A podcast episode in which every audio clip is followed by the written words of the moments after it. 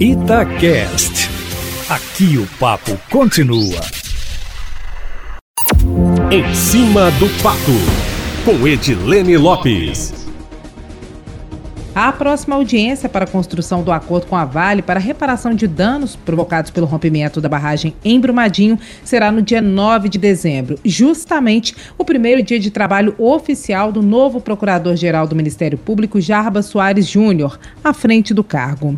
O procurador, que teve o nome anunciado ontem à noite pelo governador Romeu Zema, toma posse no próximo dia 4, está aqui uma sexta-feira. Como dia 8, terça-feira, é feriado e o Ministério Público Estadual vai emendar a segunda-feira, conforme já comunicou os servidores da instituição, o procurador-geral já assume tendo um primeiro compromisso extremamente aguardado e polêmico, já que o acordo, que nem foi fechado, é alvo até de um requerimento para a criação de uma CPI na Assembleia Legislativa. Deputados querem participação popular nas definições e o máximo de transparência na condução. Para a abertura da CPI, são necessárias 26 assinaturas, até agora foram coletadas 20.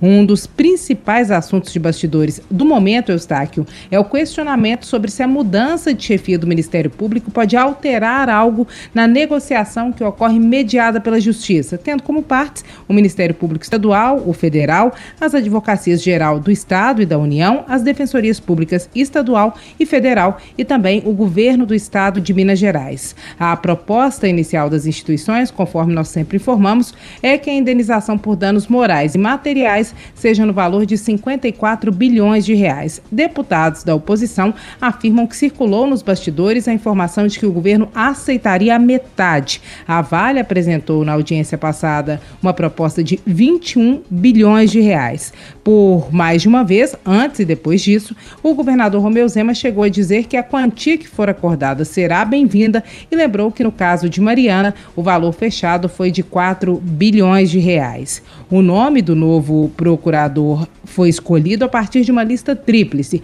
com três nomes mais votados por membros do Ministério Público. Jarba Soares Júnior foi o primeiro colocado, ele que já foi por dois períodos, entre 2004 e 2008, escolhido pelo então governador e hoje deputado federal Aécio Neves do PSDB, o procurador-geral do Ministério Público. Em segundo lugar ficou o promotor José Carlos Fernandes Júnior e em terceiro também promotor João Medeiros Silva Neto, que era apoiado pelo atual procurador-geral Antônio Sérgio Toné, que dentro do Ministério Público faz parte de um grupo diferente de Jarba Soares. O Procurador-Geral de Justiça Institucional do Ministério Público de Minas Gerais, que na prática é o adjunto, será Carlos André Mariane Bittencourt que já foi procurador-geral do Ministério Público e, segundo Jarbas, será o braço direito e o esquerdo dele na gestão, que ele considera que será o maior desafio da carreira dele. Jarbas Soares é casado com uma advogada e tem dois filhos também, advogados. Amanhã eu volto, Eustáquio, sempre em primeira mão e em cima do fato.